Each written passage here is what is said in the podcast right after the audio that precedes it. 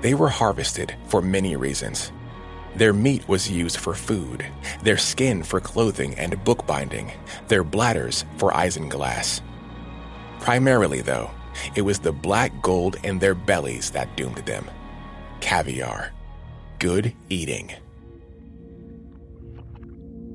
When the Commonwealth of Virginia banned sturgeon fishing in 1974, the gesture was merely a formality. There weren't enough fish left to be affected.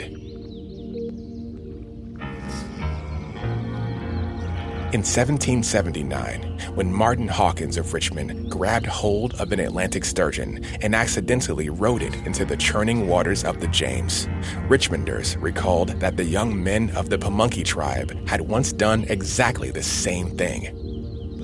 Except they did it on purpose a rite of manhood, a trial by fish. It's unknown whether Martin Hawkins knew of their tradition. Probably he did not. But he was hungry, and he'd gone down to the James River to catch some fish.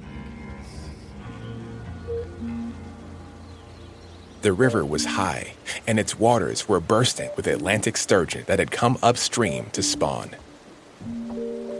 More than a hundred years later, in 1889, the New York Times would write Our hero was at his post, watching for a catch, when along came an immense sturgeon and stopped to rub his sides against the rock, according to the habit of sturgeons. A habit from prehistory. When the fish did not object, he moved his hands toward the gills, then took hold, one hand on each side of the head.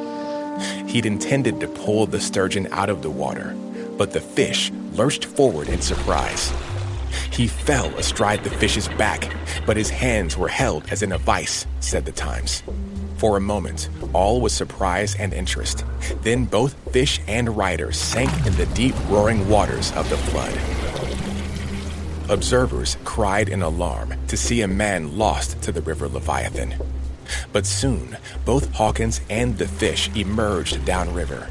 Hawkins managed to take a breath before the fish pulled him under again. This pattern of breach, breath, and dive was repeated several times until the pair passed Mayo's Bridge, nearly half a mile from their starting point.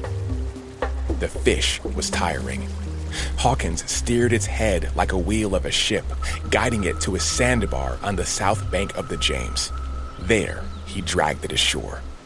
The fish was monstrous, over 10 feet in length and weighing 300 pounds. The distinguished adventurer was ever